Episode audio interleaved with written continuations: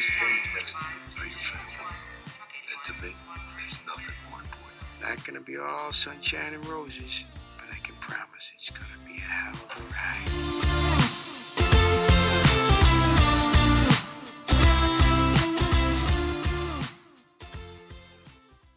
Welcome to episode 11 of Meet Us at Molly's. As always, I am one of your hosts. My name is Gina. We are back in full force tonight. I'm so happy about that. I am joined by my co hosts, Bryna.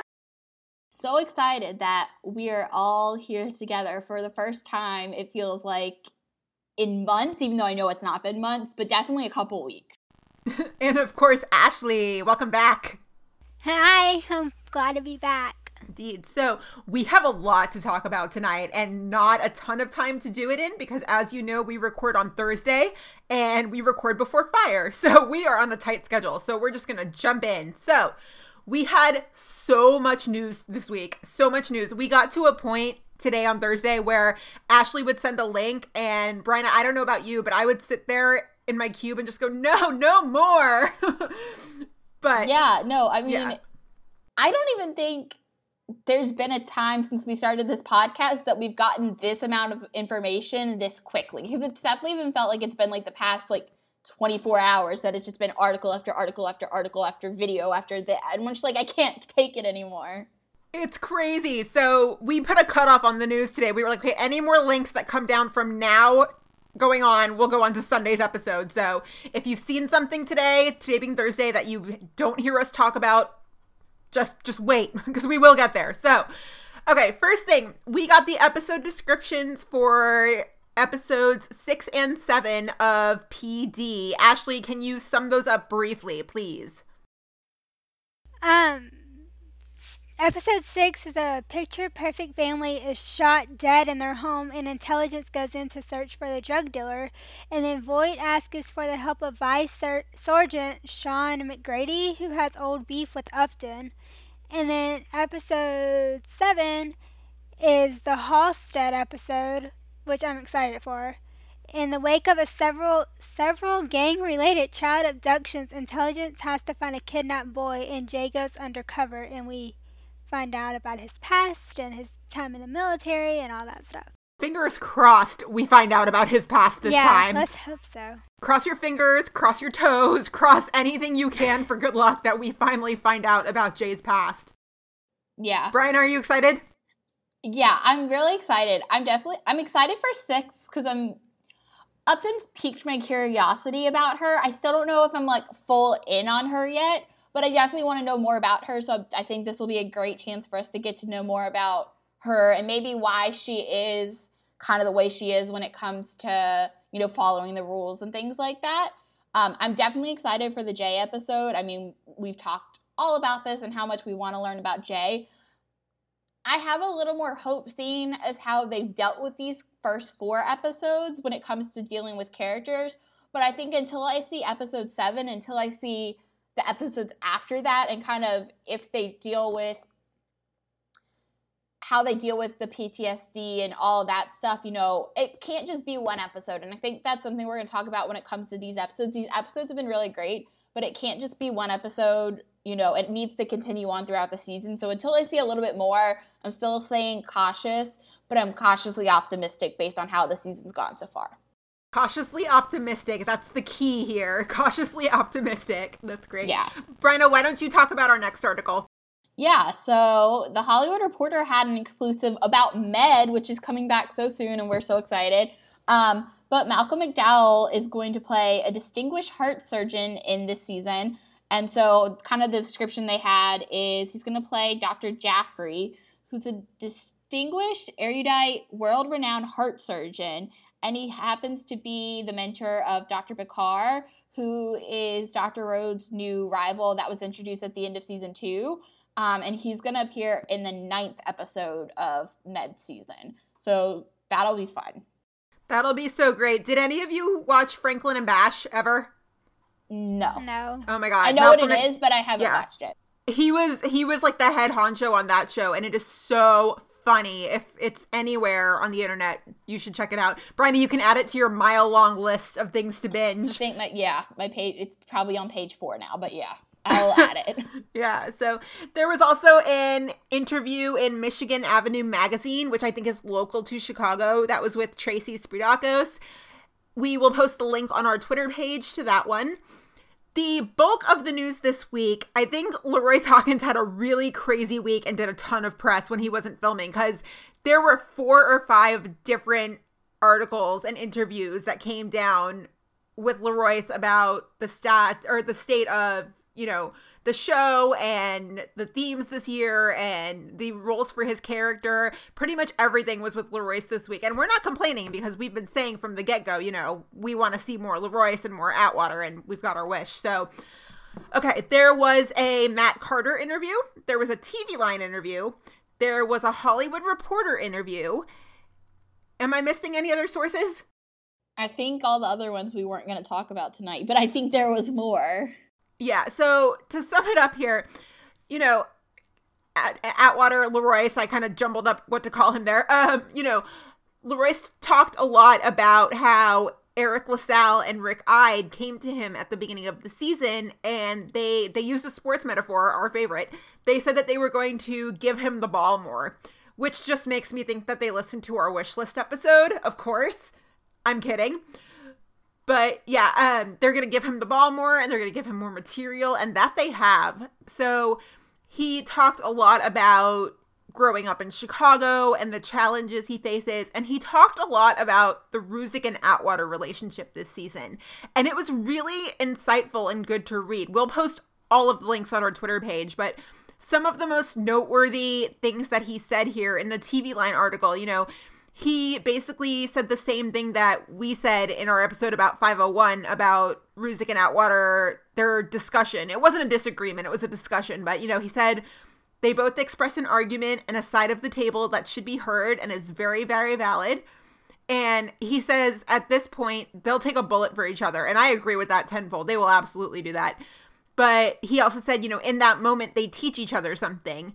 And we'll get into the, tonight's episode in a minute, but they do the same thing in this episode. So it's it's a great relationship and dynamic this year. Bryna, what do you think? Yeah, no, for sure. And I think one of the things, and I can't remember which one of the interviews he said it in, but one of the things that I thought was really interesting was he again used a sports metaphor, our favorites, and he was talking about how just like in terms of the Chicago PD seasons in general, he said, you know, all the past four seasons have been good. You know, it's like getting you into the playoffs or getting you into the semifinals. But this season he feels has been is so different and is so good that this year it like it can get into like finals mode and like winning the championship mode. And I mean, as a someone who covers sports and covers basketball, you know, I really love that analogy personally. But I just think it's true and you know I know a lot of people feel different about maybe they think season five is a little too different and they're not sure how they feel about it. I really like this season, and I think if it keeps going in the way that it's going, it could be one of my favorites. So I'm really happy with that metaphor, and I think that's just I I love that part in the Royce interview that he gave sometime this week. But yeah, like Gina said, we'll post all of them so you can read all of Royce's wonderful commentary yourselves. Yeah, Ashley, what do you think about the season so far? I mean, it's okay. I mean, I'm enjoying some episodes, but then some episodes I'm not. It's like up and down. But like by the time the series goes on, I'm sure I'll keep I'll enjoy it more. Right, and I mean, we'll get into a deeper discussion about the season so far because there was some chatter on social media on Wednesday night. So we'll get into that. But like we said, we'll post all of the links. And there was also a fun little quip in there about Atwater having a love interest. And he joked around that, you know, the producers are probably scared to give him one because they'll have to move the show to HBO or something. Yeah, I saw I that. thought that was funny. Oh, LaRoyce, you're so silly. But But we're still hashtag give Atwater a love interest 2017. oh, that is still alive and well. Yes. We're- yeah. No, we we still want it. Yeah, absolutely. We still, we definitely want it. So, all right. So let's jump into the episode. Again, this was season five, episode four. Four? Four. Why can't I keep my numbers straight? Episode four. The uh, episode was called Snitch. So again, we were able to kind of break this down by storyline, just the way the episode was structured. And something I noticed about last night's episode, the I don't know if it was the story or the structure of the story, but it kind of felt almost like a not really like like a short movie almost because I remember looking at the clock at one point and I was like, we're only 30 minutes in. So much has happened already. What did you guys think of the, the episode overall?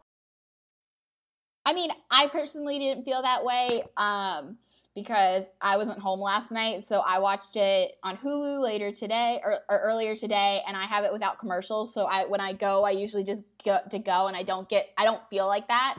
Um, but there was so much that happened in this episode, like so a much. lot, a lot, and it was all intertwined. And as I was working on the outline earlier today it was hard to kind of even separate. I mean, yes, there were different storylines, and I know that's how we're going to do it, but so much happened and they were all intertwined with each other that it was even hard to put figure out what was going in the set this section, what would go in this section, because it really should have gone in this. It was a lot. It was a really well woven together story. Basically, Agreed. it was really good. So. So we start off uh, with the case. You know, we'll get into the specifics of Atwater, Ruzek, everything later, but we'll start off with the case. So Ruzek is undercover with Eddie, and Eddie has an in with a local drug dealer named Curtis. So Ruzek and Eddie are, you know, just kind of shooting the shit, being besties and talking. And, you know, Eddie's a really cool guy. He seems really fun. So Ruzek has this meeting with Curtis and a couple of his buddies and Eddie. And Ruzek's undercover name is Billy, something that I don't know why I found it so amusing, but it was really amusing.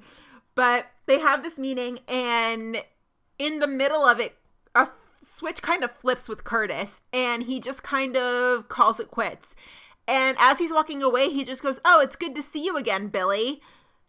And so basically, you know, they, they kind of Ruzek, Alinsky, Atwater, Voight, they all reassemble, and Ruzek's like, that was weird. Curtis just shut down, but Eddie's still willing to do the deal.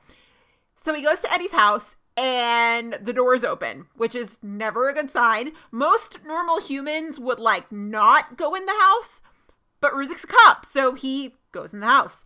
And he finds Eddie on the ground in the backyard. He's been shot in the chest, which is just.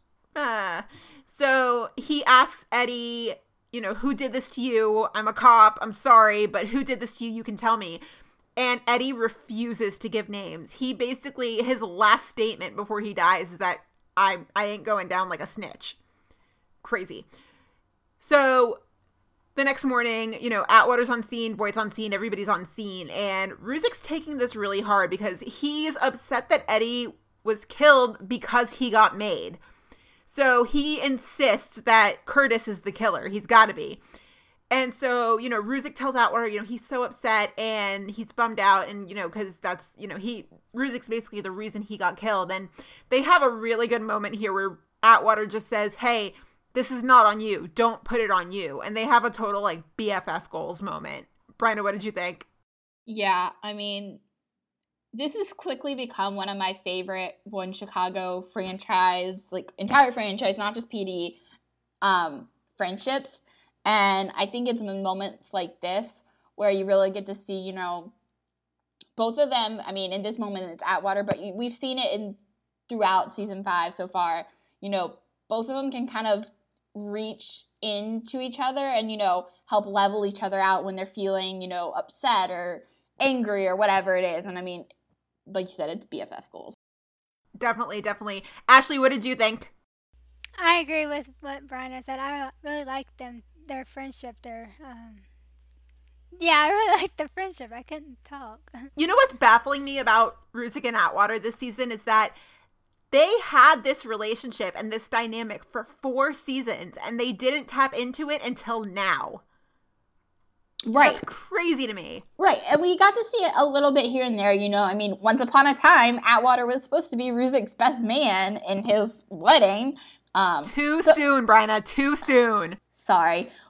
But, I mean, so we've gotten to see little bits of it here and there. But I also think just so we got this comment, and we've talked a little bit about it too, but one of the comments we got from Rachel, um, we got a very long, we always get very long messages from her with her thoughts, and we love reading them. But one thing she said about this dynamic specifically was how in this season, yes, we've gotten to see a lot more of it, but almost every time we've gotten to really see it, it's them representing two different sides. And so she was talking about, you know, she referenced the premiere and how, you know, it, uh, she said, you know, Ruzek was annoyed about certain things, and then Atwater would be on the other hand, you know, having grown up in the hood, you know, understands the reason why, and you know, doesn't necessarily see it as black and white. Um, but like they're using Ruzek and Atwater in this dynamic and friendship that they have to convey arguments, you know, about what's going on in society and kind of use them as two different sides, which is, I think, something that's really interesting.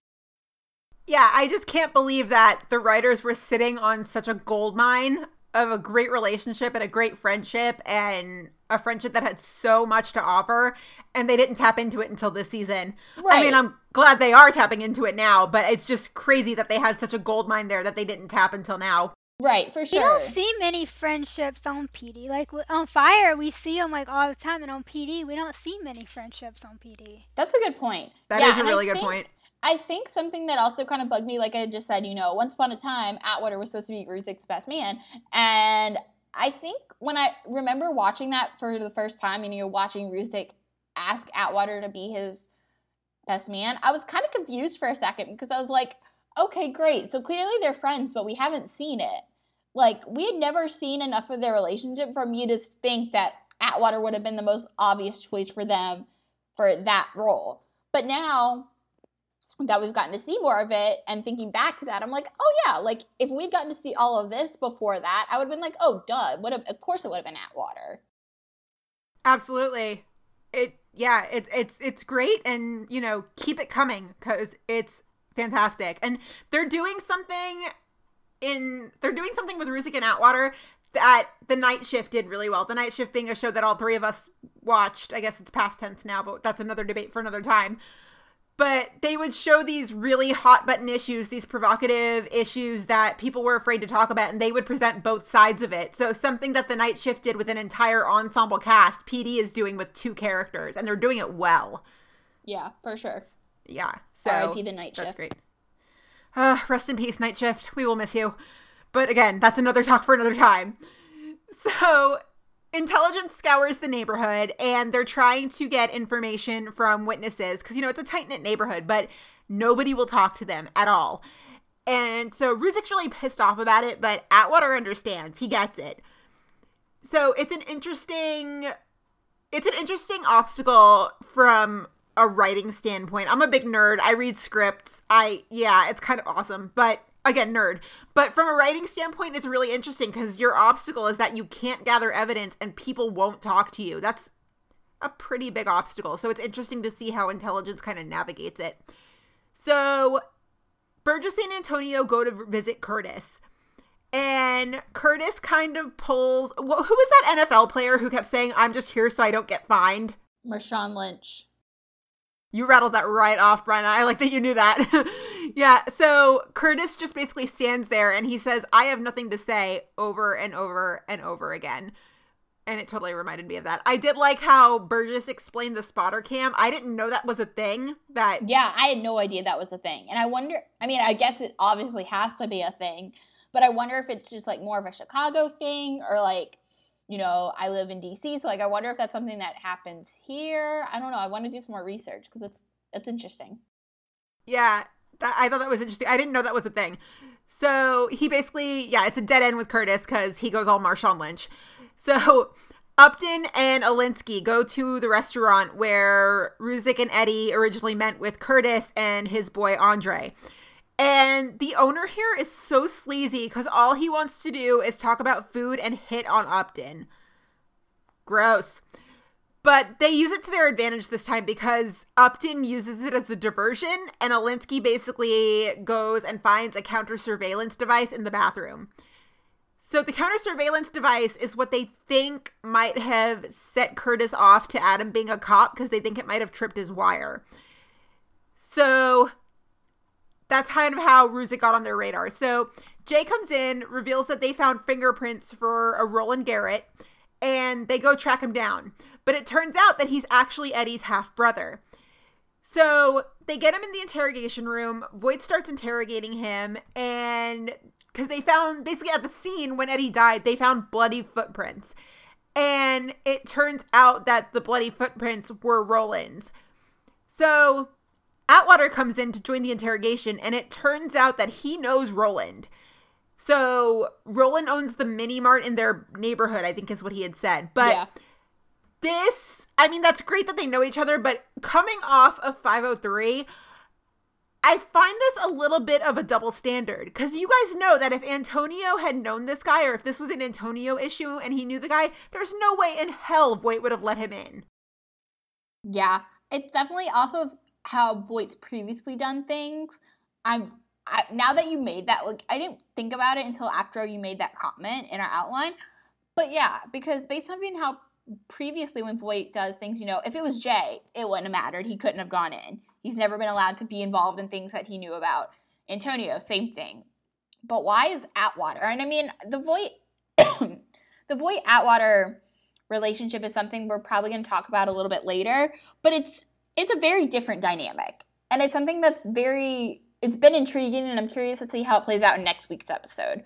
But I was wondering what kind of what thoughts do you guys have about the Voight Atwater dynamic? I view it more as a mentorship. Yeah. Which is interesting because at first I kind of thought Voight looked at Kevin as a thorn in his side. And it wasn't till there was an episode last season, like the one Atwater episode we got last season, but it wasn't until he said, I'm so glad I have you in my unit that I was like, all right, he's got the Voight seal of approval.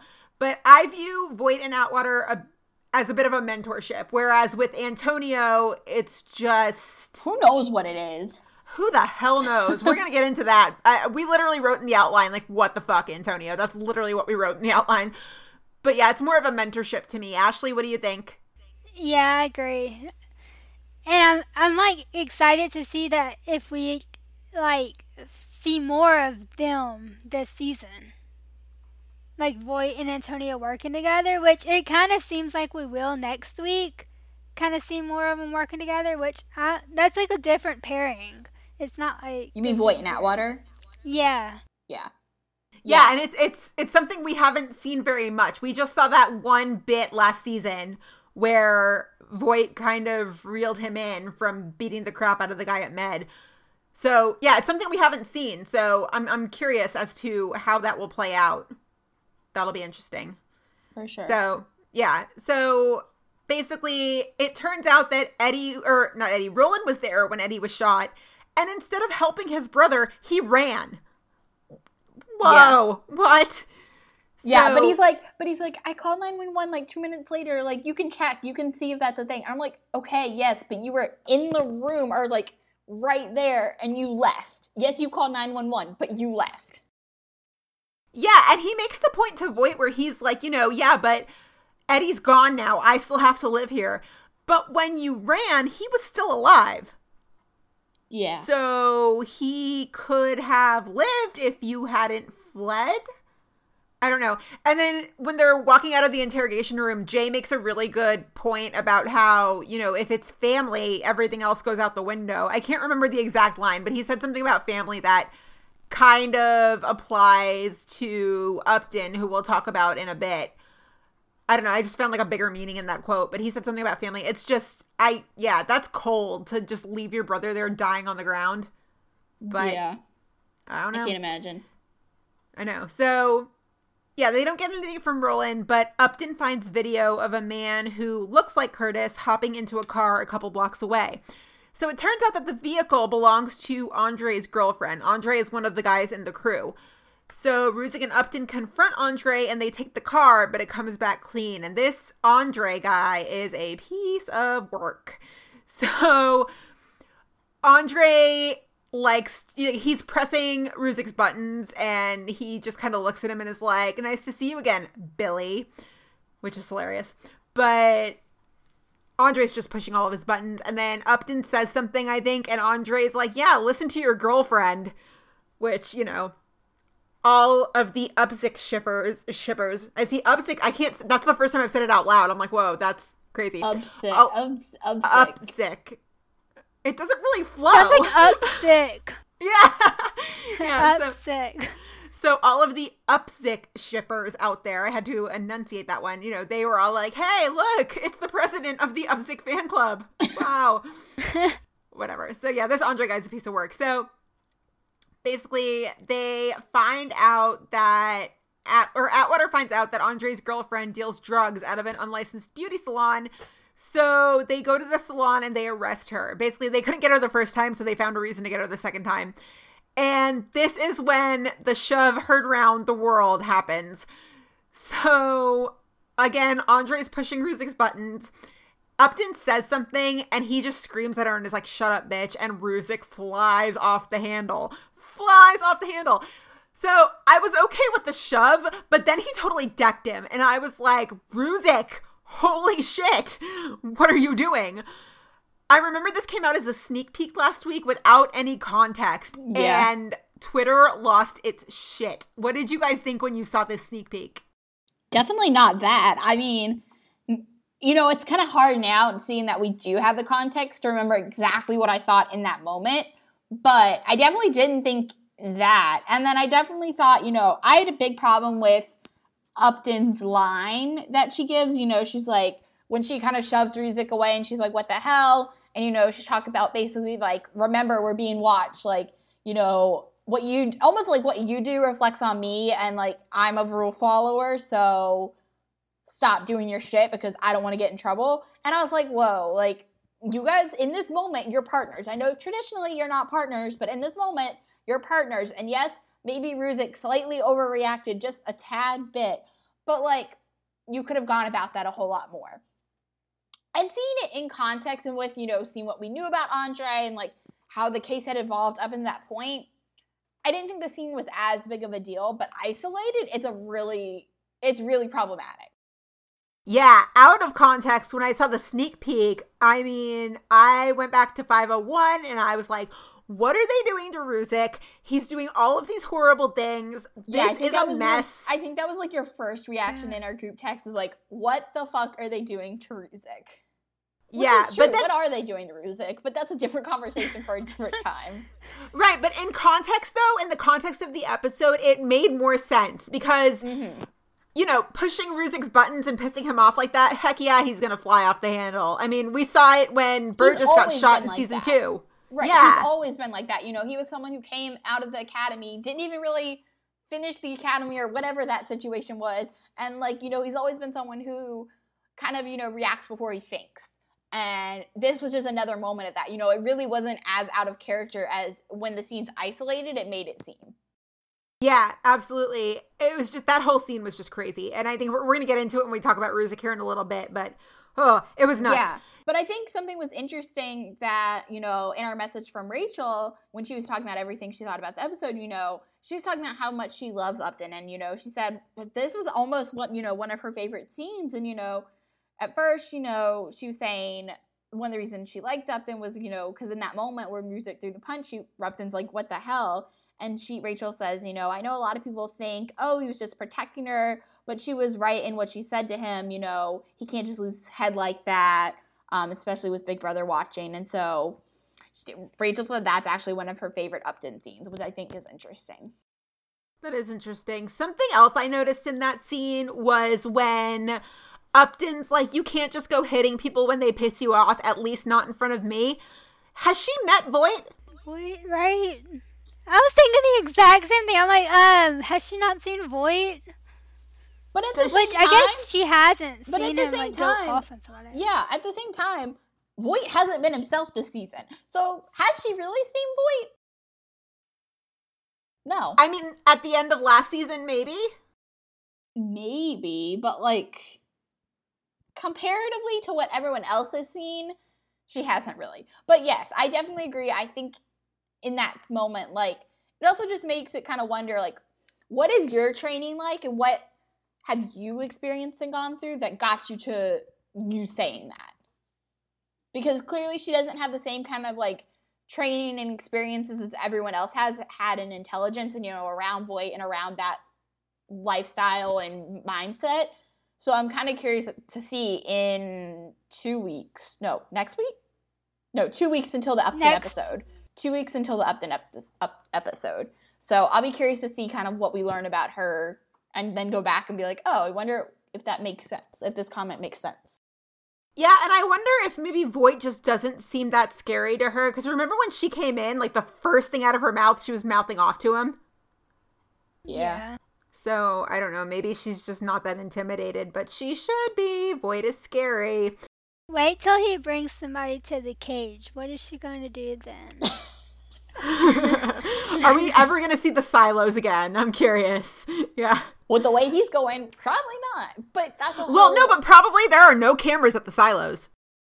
Yeah, but like Voight's been acting all like drama queen and moody and not Void, so who For real, though. his ass. Yeah, for real. So basically, Kevin and Adam are back in the bullpen and they're talking to Voight and they have a little, not even like a lover's quarrel, but they have, they get into one of their, you know, Voight and, not Voight, Ruzek and Atwater discussions where they're presenting both sides of the issue. And Voight stops them and Voight tells them to go find Roland. And that's when Kevin gets a beep on his phone and it turns out that Roland was killed. Dun dun So- dun. Dun dun dun. So they go to the convenience store and Jay mentions that some a witness saw someone throw something into the dumpster. So at this point, Voight goes to see good old Anna, not Severide's Anna, the Anna that we wish came back. We we mean Justice Anna, Anna Valdez. So Who we also were happy to see. so happy to see. So happy to see. Welcome back, Monica Barbaro. I hope you stick around. It would be great. So Voight's running down all of this evidence, and unfortunately, Anna says that, you know, it's pretty obvious that Curtis was the shooter and Andre was the getaway driver, but they don't have enough to move the case forward. Bummer. Bummer. Something else interesting happens in this scene, but we'll get there. So, intelligence finds another video where they can see the guy throwing the gun into the dumpster.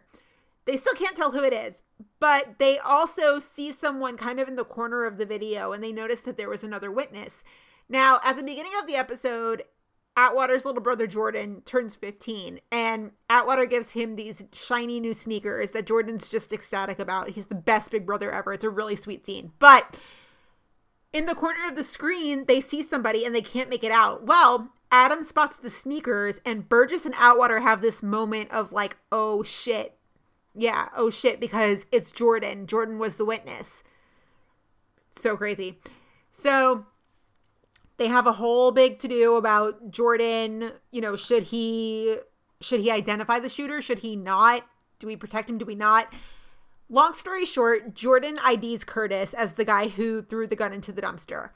So intelligence goes to find him. There is a crazy shootout that ensues here. We don't usually see like knockdown, drag out shootouts, but this one was pretty eventful. I think if you look closely, Ruzek might have taken one to the vest. Did you notice that, or am I just crazy? I'm gonna have to go back and watch, but it was definitely a crazy shootout. We, it was. I liked it. I wished we got more of them. Not that I want to see people in shootouts all the time, but it was like a good like two minutes of drama. Yeah, no, it really was. It really was. Something that always gets me, and this is because I know nothing about guns, but sometimes they shoot with one hand. I'm like, I thought you couldn't do that. Maybe you can. I I have don't no know. idea. If you know, please don't judge me, but please tweet us and let us know. I'm curious. They was doing that in season one. Uh, season one was on oxygen the other day, and Voight did that in one episode where he shot with one hand. Voight does it all the time. He just like Yeah. he kind of has that thing. And I mean, we're on video, so like I could show you guys, but it wouldn't make sense for the podcast. But like, it's just like yeah, Voight does it all the time, and it confuses the heck out of me. Yeah, I'm also the same girl though who saw the movie Wanted with Angelina Jolie. Do you guys remember that movie where they curved No. the bullet? Um, they curved the bullet and I basically looked at a friend and was like, "Can you actually do that though?" And he thought I was insane. But this was also like 10 years ago, okay? I've learned stuff since then. But uh, yeah, I'm curious about that. So, yeah, Jordan IDs Curtis. There's a crazy shootout. It ends with Atwater chasing him into an alley. And so Curtis runs into this alley. He goes to climb up this wall. This wall that had holes for his hands and feet, by the way, and can't make it over the wall. So basically, Curtis is sitting there, and Kevin has the gun all one handed, like, I'm like gesturing on into video. You can't see me right now. but he tells Curtis to pick up the gun. And he's just like begging him. He's like, please, no, go ahead, pick up the gun, do it. And it's basically so that if Curtis picks up the gun, Atwater can shoot him. So Voight kind of slowly waltzes in, like Voight does. He just walks up on the scene and he just kind of stands there with Kevin. And they have this really interesting moment where Voight at one point looks at Atwater and he's just like, It's all right, Kevin, I've got you. And with any other character, that's the kind of moment that you would be like, oh, that's so great. They're such a team. They're looking out for each other. They've got each other's back. Only Voight was not trying to stop him here. Voight was saying, like, I'm your lookout. If you want to shoot him, go ahead because the coast is clear. Such I- a Voight moment. It's such a Voight moment. It's kind of cringeworthy though. I I don't know. I cringed a little bit because I was like, oh Voight, don't do that. Like Right. Don't do And that. it also kind of goes back to the moment earlier in the episode where, you know, Voight and when they're trying to decide whether Jordan should, you know, say something or not, you know, and Voight's like, and Cameron's like, you know, I'm basically like, I want to do what's right, you know, you know, I want him to do this, you know, it's bigger than us and it's bigger than this. And Voight's like, something along the lines of like, you know, no, what doing is right is standing by your family, which basically is another way of Voight saying, like, protect your family at all costs. And if you have to do something that's illegal, then go do that. Yeah. Yeah, and it kind of circles back to what I was saying about Voight and Atwater being a mentorship. I don't think that's the kind of mentor I would want for Atwater. But I also no, Yeah, go, go ahead. ahead. No, I was No, no, gonna no, go. say, I was gonna say, I also think Atwater because of his, because of the way he grew up in the neighborhoods he grew up in and what he experienced, you know, throughout his life. I think if it was anyone else but Atwater, I'd be a little more afraid of them falling into Voight's trap. But I think because of the things Atwater's seen, he knows that he doesn't want to do that. He doesn't want to do the things, you know, like just killing just because, and that's because that's the easier way to go about things. Um, and so I'm not afraid, even if Voight, er, even if Voight does take Atwater under his wings as a mentor, I'm not afraid of what that means for Atwater. So let me ask you this then. So say Upton and Antonio don't roll up. Does Kevin shoot? No. Ashley, what do you think? No. Yeah, I don't think he does either. He's too. I thought about it for a second. You know, he's too consumed by guilt in that moment because he feels guilty about Roland and he feels guilty that, you know, he let his brother ID Curtis. And so I don't think he would either. Right. And I also think he's so he I mean, he's the one who takes care of Jordan and Vanessa. And so he's so gun ho about making sure that he does the right thing so that they have someone positive to look up to. That if he did that without, you know, having a legit reason to, you know, without having, if Curtis hadn't picked up the gun, then he would feel so guilty and he would not, you know, he wouldn't be able to probably, he'd probably send Jordan and Vanessa off to live with a different family member or something because he couldn't feel like he could be the best guardian to them that he wanted to be. So I don't yeah, which does is it. I find I now now that I think about it, like I'm glad you brought that up that, you know, Atwater probably wouldn't succumb to Voight's ways because you know, I initially thought I was like, I don't think I want Voight mentoring him because Atwater's gonna, you know, just take that on. But now the more you explain that, the more I'm like, oh yeah, no, you're right. He wants to be, you know, Jordan and Vanessa are priority over everything else. Right. And I think, yeah, I think you could say that. I think that's part of the reason why everyone that's in intelligence can actually stay in intelligence and work in intelligence and work with Voight is because there's such, they seem to be all so molded by their past and their experiences. Like I think about Jay and I think about, you know, Jay's experiences in the army and that, yes, we don't know a whole lot of details, but we know he's had them. And so I think that's part of the reason why he can stand his own against Voight and keep his, you know, his moral compass in sight and work with Voight. And, you know, I think about Antonio and I think about Al and I think about all these other people who are in intelligence. And I think if it had just been anyone else, it wouldn't be the same. And they would just fall succumb they would just succumb to everything Voight says. Yeah. Yeah. Do you have a microphone to drop? Like you just made such a good point. Just like drop the mic. I wish. Just I know. So, yeah, they end up arresting Curtis, and yeah, Antonio and Upton kind of roll up, and that's the end of that because Voight is like, I've got you, Kevin, it's okay. And then Antonio and Upton are little rule followers. They kind of stroll up, and Voight's just like, yeah, stand down. And that ends the case. It was a crazy case. So, let's talk more about Atwater here. So, episode starts, it's Jordan's birthday, and of course, Burgess is there too because, you know, Atwater's like the luckiest guy in the world because he's got two BFFs. He's got Burgess and Ruzek. I love it.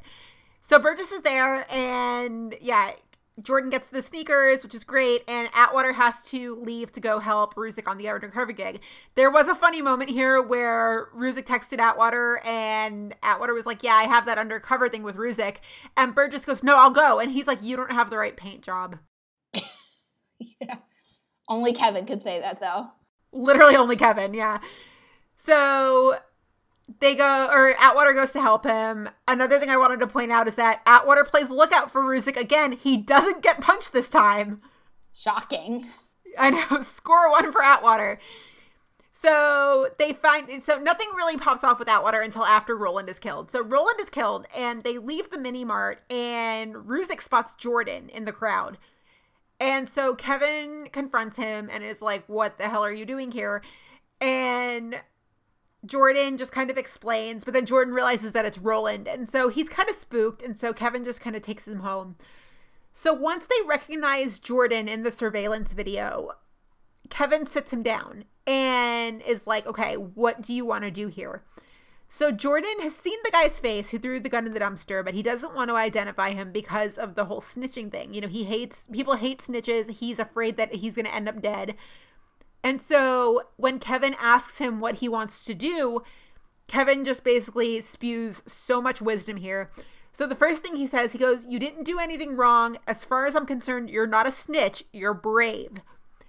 And then he goes on to tell him, he says, you know, I want you to have self-respect and know the right thing when that or he he says, I want you to be able to look in the mirror every day for the rest of your life and know that you did the right thing when it mattered.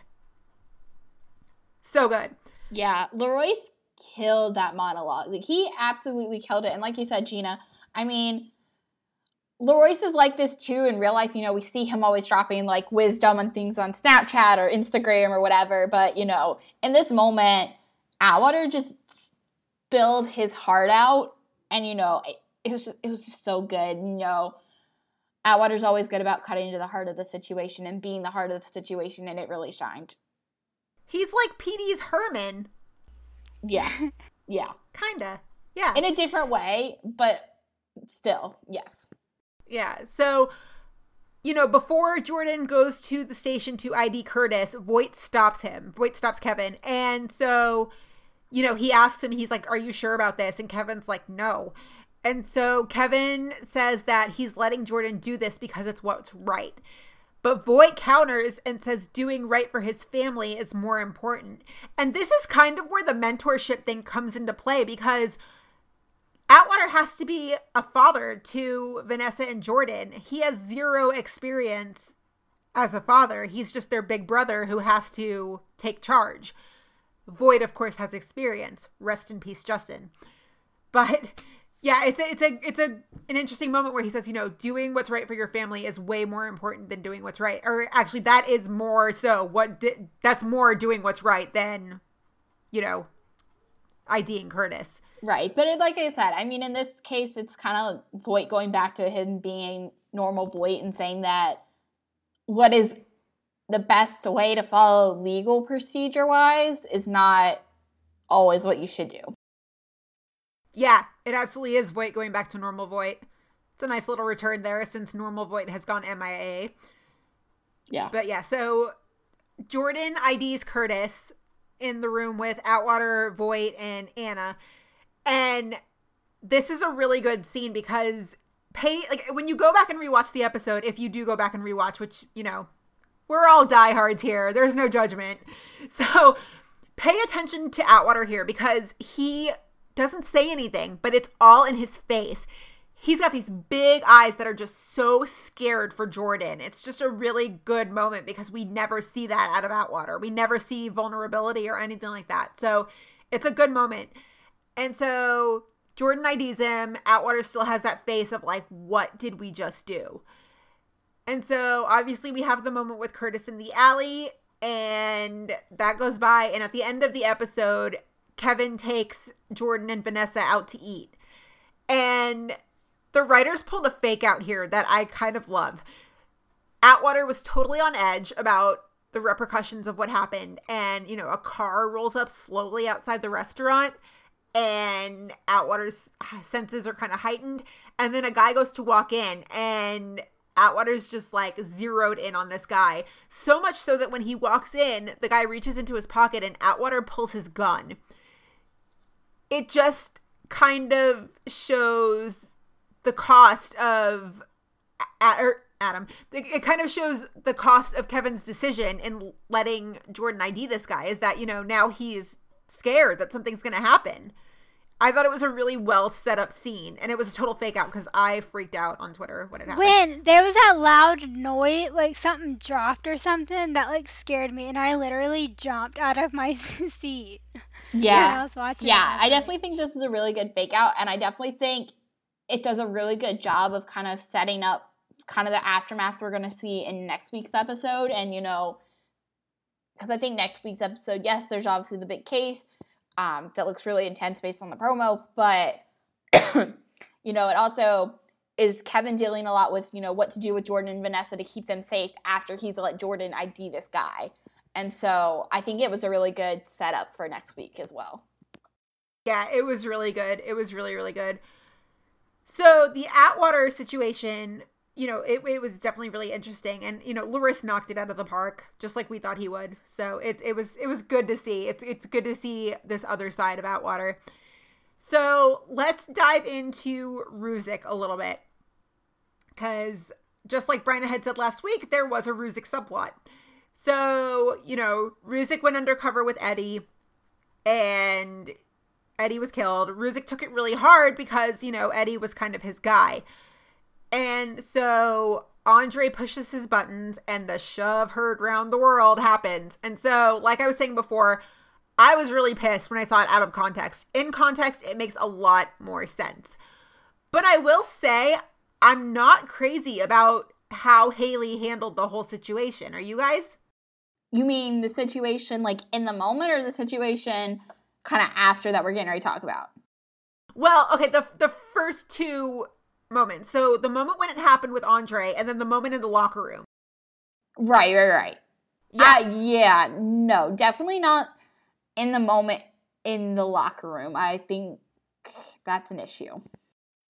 Yeah, and so this is where you know how Voight, you know how Voight was telling Kevin, you know, doing what's right for your family is more important. There's a bigger meaning there because the same thing applies to intelligence. Protecting yep. the family is more important than everything else.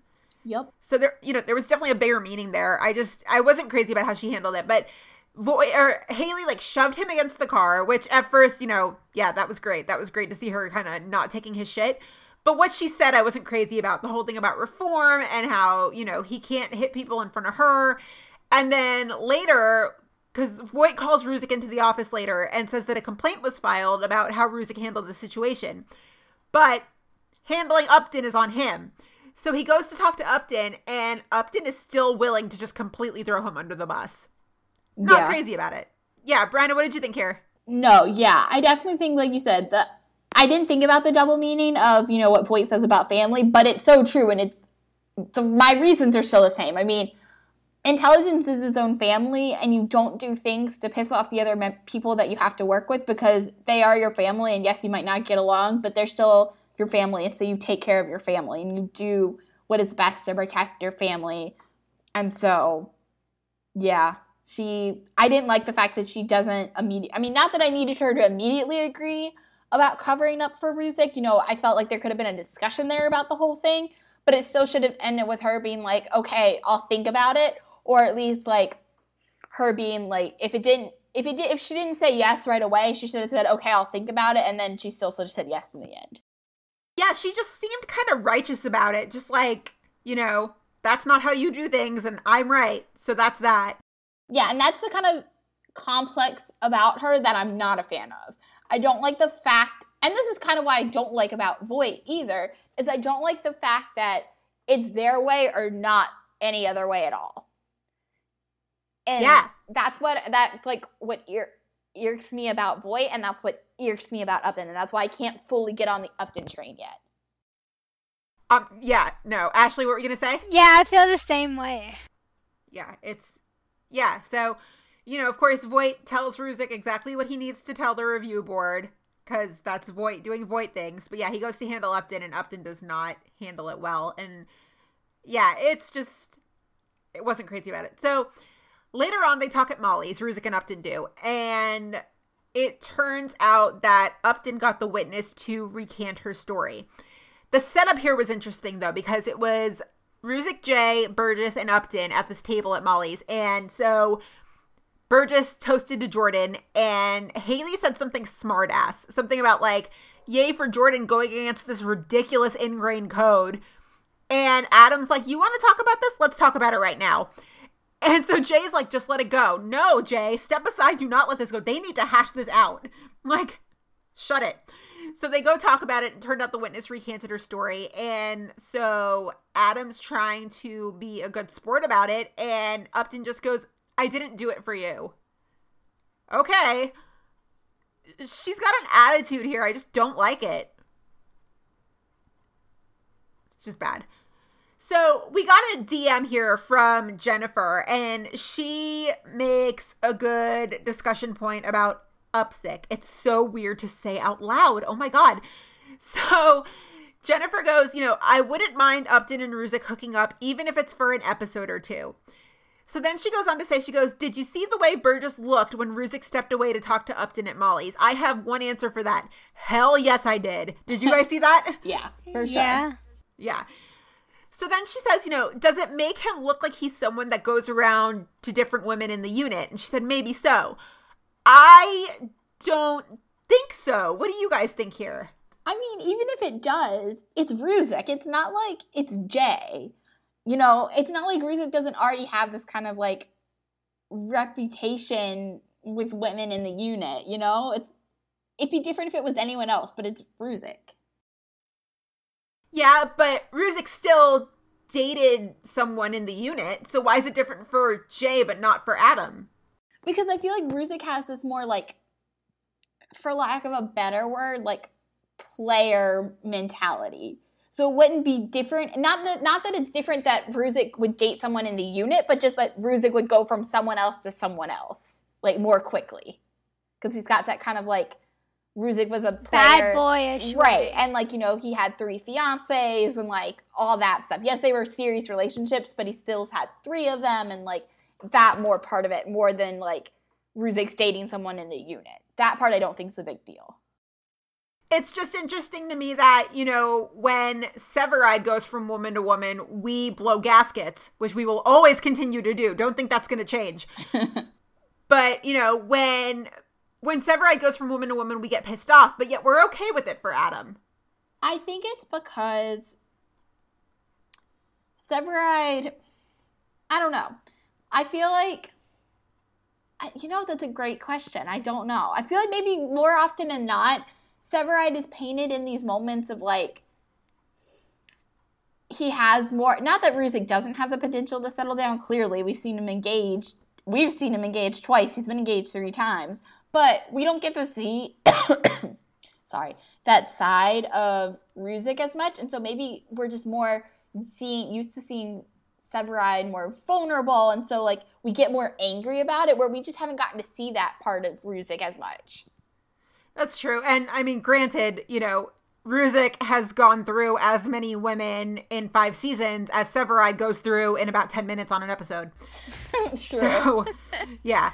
But here's the question I have for you guys. So, and Jennifer also makes a good point that, you know, if Ruzek and Upton were to hook up, it would be kind of like a Jay and Gabby moment from season two of Fire, which is cute, but not endgame, because Gabby and Jay were adorable. I don't care what anybody says. They were cute for the moment. So here's the question I have for you guys. Are you here for an Upzik hookup? It's so weird to say out loud. Are you here for it? Yes. And I like, I think they'll be cute together. Like, I'd like to see it happen. Bryna? Oh yeah, I'm so here for an upstick hookup, and I think. Am I the only one that felt tension every time they had a discussion, and especially at the end of the episode, where the tension is more than just like over Ruzek's almost punishment? Like it almost in a romantic way, like there was this palpable tension between. It was good. It was really good. Yeah, and like that locker room scene when Jay walked in, it looks like he was like interrupting a couple fight. Right, exactly. And I'm like Jennifer. I mean, I'm definitely not here for it as endgame, but I'm so here for it on like a Jay and Gabby relationship level because I agree, Gina. I think that's I love the Jay and Gabby stuff. Again, not for endgame, but for the five episodes that it lasted, I was so here for it. Um, but yeah, I'm definitely not for on an Ubsic like endgame, and I don't even know if I would say like I'm shipping Ubsic, but I'd so be down to see them cross that line and see if I would like say I ship them. I don't know. See, I did feel that tension in the last scene, but it was it was more odd to me than anything. When when Upton walks away and Ruzek finishes finishes his drink and just says copy that, I was like, what just happened? Oh, see, I thought it was more like sexy and I don't know. I thought it was good. At the moment, at this very moment, I am not here for it an Upton and Ruzek hookup just because Upton left me with a really bad taste in my mouth this episode. Really bad taste in my mouth. Like, yeah, you ended up covering for the family in the end, but don't act like it was such an inconvenience to you. Interesting. I wonder if you'll change your mind though, as like we see it, because I remember when we had like the Severide and Anna thing first started, neither one of us were on board with that at all. Like we were like, oh, it's another Severide thing, like fuck the circle of life and whatever. And then we saw, and then we saw Anna, and I loved Anna, and I really hate the writers killed her off, and I still bitter about this to this day. But I grew, to, I grew to obviously love Anna. So I wonder if you'll change your mind. Yeah, I grew to love Anna as well. I also think you just invented a new hashtag. Fuck the circle. Circle. Yeah. Yeah. Um yeah, no, I grew to love her as well, and you know that pained me to do because I can't stand any of the women that the women that come in and out of Severide's life. But again, that is a discussion for Sunday's episode. Yeah. So, yeah, I'm I'm not here for it right now, but I, you know, stay tuned. I might change my mind. I don't know. So, the last thing that we got to talk about, and again, I wrote this in the outline, big bold letters, just Antonio, what the fuck? Yeah. What the fuck? So, and this is a small subplot, but it's still something. So, Antonio, midway through the episode, just kind of casually mentions to Voight that he's got to miss part of the shift because he has a parent teacher conference. And Voight's like, whatever, go ahead. So, Voight goes to the court to talk to Anna, and he notices in the distance that there's Antonio talking to somebody in a suit. And Voight takes a picture of this, all sneaky. And, Surprise, yeah, a knows how to use a smartphone, TBH. Yeah, that's, that's, that's, that's actually what I was thinking. but yes, yeah, he, he uses the camera like no big deal. And he takes the picture, and it turns out Antonio lied to Voight. Is he insane? Yeah. Uh, keep going. We can't, I'll keep going. Yeah, like, is he insane? So, you know, they go back to the district. Voight's like, How was the parent teacher conference? And Antonio's like, Great, Eva's getting all A's. I'm sorry, but if Eva's getting all A's, why does she need to have a parent teacher conference? Get better at lying, Antonio. Or just don't lie at all. So Olinsky does some recon, and at the end of the episode, I love the juxtaposition here as well. So at the end of the episode, Olinsky and Voight are getting drinks, and Olinsky did some recon, and it turns out that this guy that Antonio was meeting with is a state's attorney who does quite a bit of work with Denny Woods. But the thing I love here, I love the juxtaposition because you had Jay and Ruzek and Upton and Burgess at Molly's, where everything's all bright lighting and they're having fun and it's all happy. Voight and Olinsky, meanwhile, are at this like dark kind of dive bar, and Voight's just drinking his beer, and Olinsky's like eating olives or whatever. It's just a great contrast that I love. But this guy's a state's attorney who does a lot of work with Denny Woods. And so Voight just says, or I think Olinsky asks if he's a rat, and Voight just is like, I don't know what it means, but they're definitely coming from us. I don't care what anybody says. I don't think Antonio is a rat. Antonio is not a rat. There's no way. Yeah, I don't even think I don't think the writers are that crazy where they would bring Antonio back only for him to be hated for going against intelligence. Like I don't think they're that stupid. And especially everyone loved Antonio. They hated that he went to justice. They're happy he's back on PD. There's definitely something bigger happening there for sure. Yeah, Ashley, thoughts? Yeah, I don't think they're like she said. I don't think they would bring him back just for us to hate him again, like hate him, because like that's just not Right. They That learned their be- lesson with Atwater. Hopefully. Yeah, yeah, and bringing Antonio back just to flip him and turn him into a villain, that would be one of the dumber writing decisions we've ever endured. I think I just say I've that in ever seen in life. I And like he's never been that type of person where we hate him. Like we always like him. So why would they turn him now to make us hate him?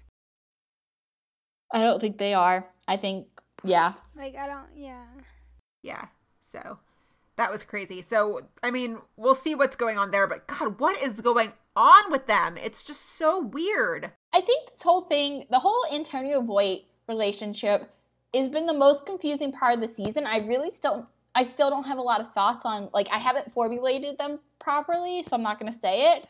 But like, it's just been so confusing and so unexpected. Like, I didn't think going into the season, and especially Antonio coming back, I didn't see all this butting head stuff. Yeah, and even in the early seasons, they didn't butt heads like this. They butted heads, but they always kept in mind that they had the same goal. And this season, they're butting heads for weird reasons. Yeah, it's like unproductive. Totally unproductive. Yeah, it's totally counterproductive to the unit. And I mean, I thought Voight had a pretty good respect for Antonio. And this season, they've kind of unraveled that so far. Yeah, I don't know what the fuck's happening. Pardon my language, but I curse a lot on this podcast, but what the fuck is happening? I don't know what you're talking about, Brino. We talk like fucking ladies. Yeah. So something else I wanted to bring up uh, that we didn't put in the outline, but we're going to bring it up anyway. There were a couple little Voight things that happened here. So one, or actually the one Voight thing that we wanted to talk about. So Denny Woods shows up at the end of the episode, and he points out to Voight that the complaint against Ruzek just kind of disappeared. He does call him Rozek at one point, which I was like, bro, watch the show. That's wrong. And so he basically says that, you know, it's weird that this went away. And Voight's like, I had nothing to do with that. I really didn't. And but I love how he says it with that same like really sly smile that he always says everything with. So he says he had nothing to do with it. The other funny thing here is that Denny starts the scene by listing a bunch of random things. So I think he names like tofu chicken, Twitter, I can't think of what else, but it's a long list of things that Voight thinks are ridiculous, which I thought was hilarious. So our group text got a little eventful today. I kind of just want to go around the circle and everybody just name like a couple things that we think Voight would think are ridiculous. So I'll go first. Brunch. I said the concept of shipping. I said Snapchat. Like social media. Yeah. Hot yoga. I said live tweeting. I mean, he would hate that. I mean, he'd just be like, enjoy the damn episode already. Oh, what else is there? I don't know. Um We had a bunch. I mean, Gina just kept going Yeah. and going and going. Gina was on a roll today. It was making me laugh. I'm very easily amused. But if anyone wants to see more of them, check the hashtag Chicago PD on Twitter because the PD account was retweeting a bunch of them and there's a bunch of good ones in there. So if you want to see more, just catch the hashtag. So funny. And I'm just looking back through our group text of the ones that I thought were, were most noteworthy. So a lot of people said kale, like kale smoothies, You said kale fidget chips. somebody said fidget spinners. Yeah. Yeah, that's a good one. Oh, you said Um, Lady Gaga?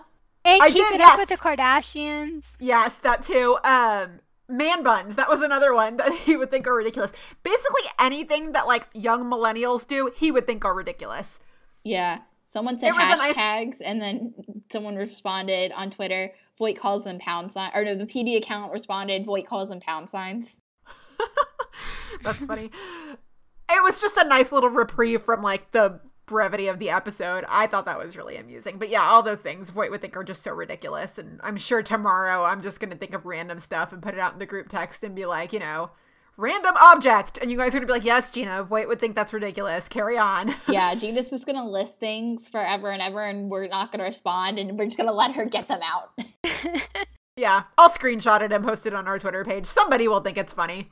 But that was funny. So I wanted to wrap things up tonight with a couple little random thoughts because the internet was, you know, the, the fandom internet, I mean, like Chicago Twitter was interesting last night. So I saw some chatter in there about the season so far, and more than a few people are of the opinion that this season is falling flat.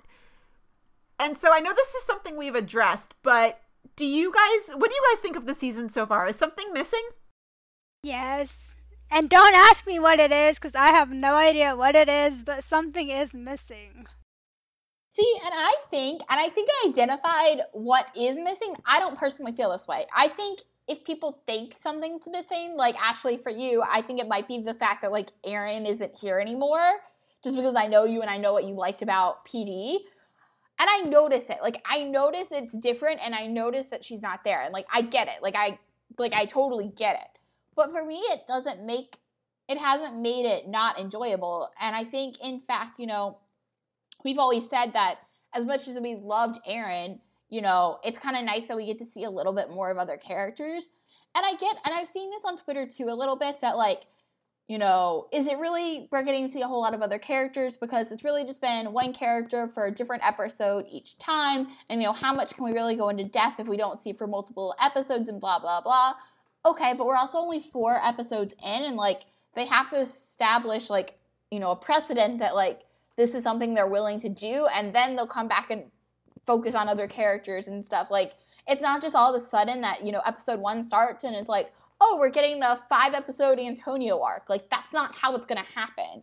You know we have to establish the precedent of like them willing to get more into each character and you know the fact that they're even willing to touch all the other characters is something we haven't even seen before and so I think, like I said earlier, I think this could be if it keeps going the way it's going, and it's something we do get to see them go deeper into all these characters as the 22 season 22 seasons 22 episodes unfold i think this is we hope my... we're here for 22 seasons. Oh god. Yeah. Um, yeah i just i think it could be one of my favorite seasons so far. I'm a really big fan of it but i know i've seen it on twitter as well and i'm not even that ingrained in chicago fandom but i, I know people aren't happy with it. Yeah and I kind of agree with you here, Brianna. Um, the only thing that we love more than sports analogies here are One Tree Hill analogies, because that's another show that's very near and dear to the three of our hearts. But again, that's another discussion for another time. But I compare this to season four of One Tree Hill, where you had the first three seasons that were kind of on the same level. And then in season four, the drama got raised to another level and I feel that's what's happening here is that you know we had the first four seasons and they were the kind of stories that you would you would expect to see on TV. We're in season 5 now and the drama's been ticked up a notch because these aren't just show, stories you would see on TV. These are stories that reflect the real world right now. These are real stories, real issues that are going on.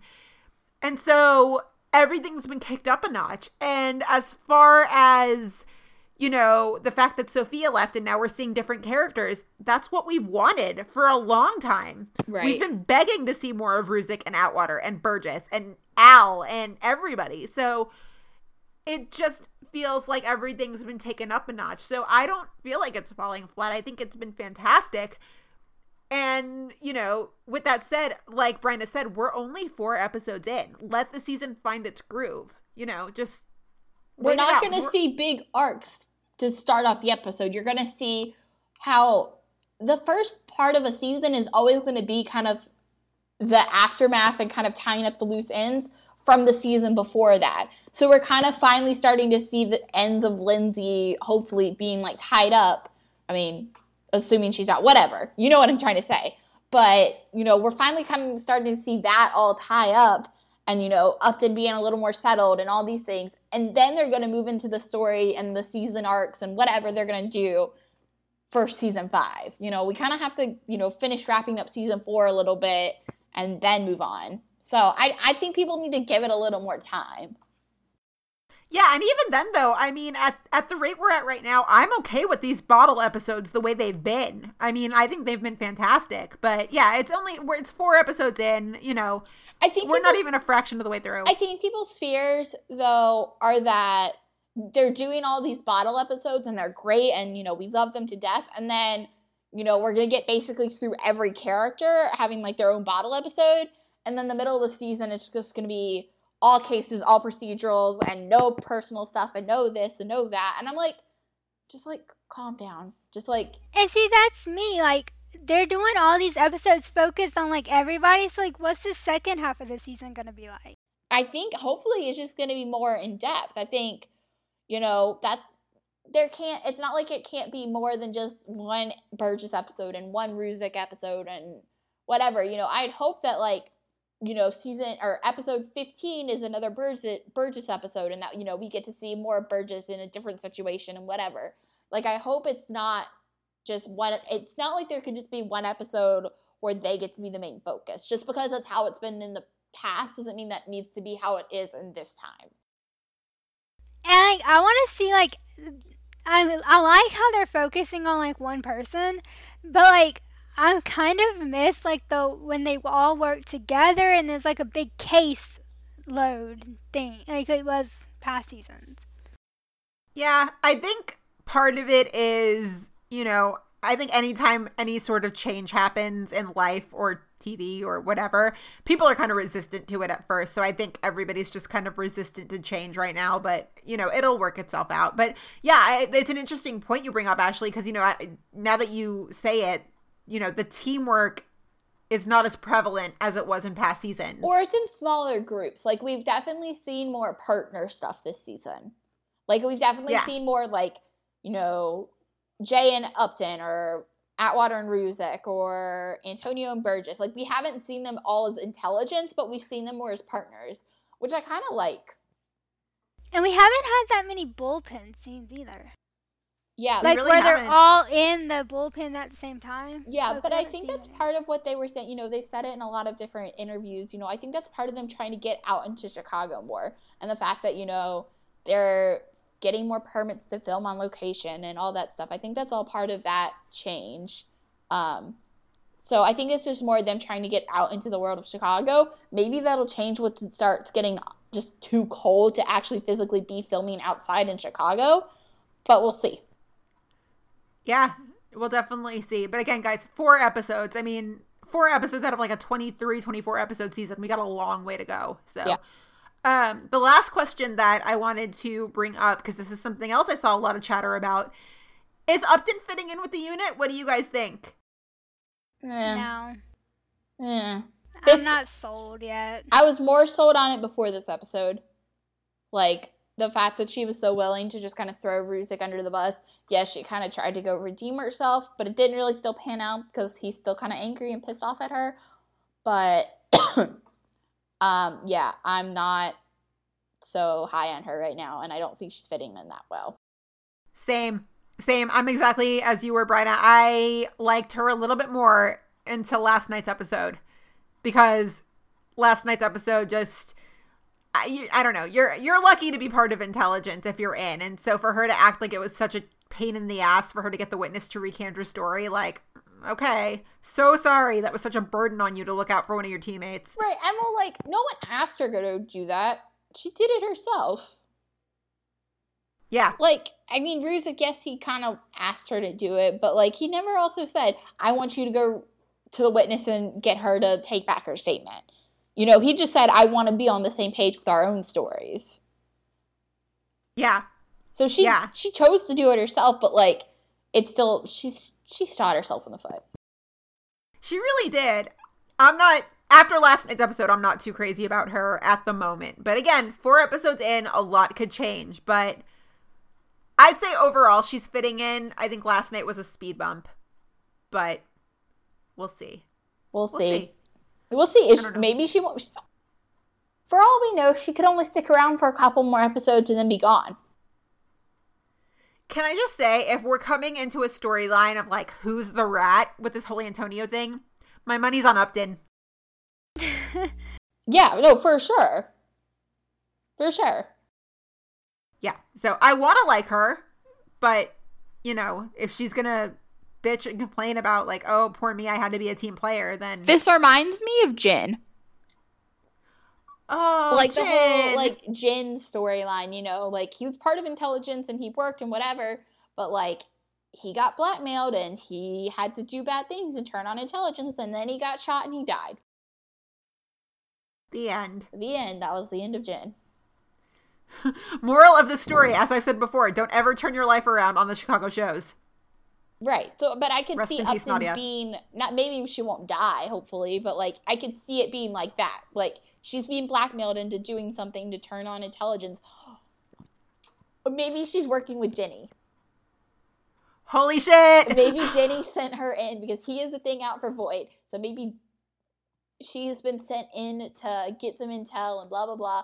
Also, kind of like on Fire when when they brought in Jeff and the other guy, and everyone thought Jeff was the one who was like the secret spy or whatever, but it turned out to be whoever else they brought in at the same time, and Jeff was actually really cool and blah blah blah blah blah.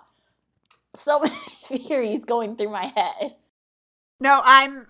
I could. T- I could absolutely 110% see that, and I wouldn't be surprised in the slightest. Me either.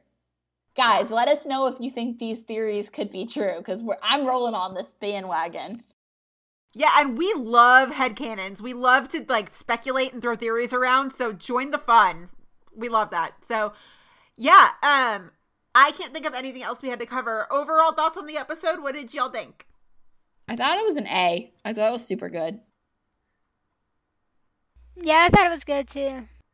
Same. And I, I rewatched the episode today during my lunch break, and I know I texted you guys right after, and I was like, "Holy shit, that was a good episode."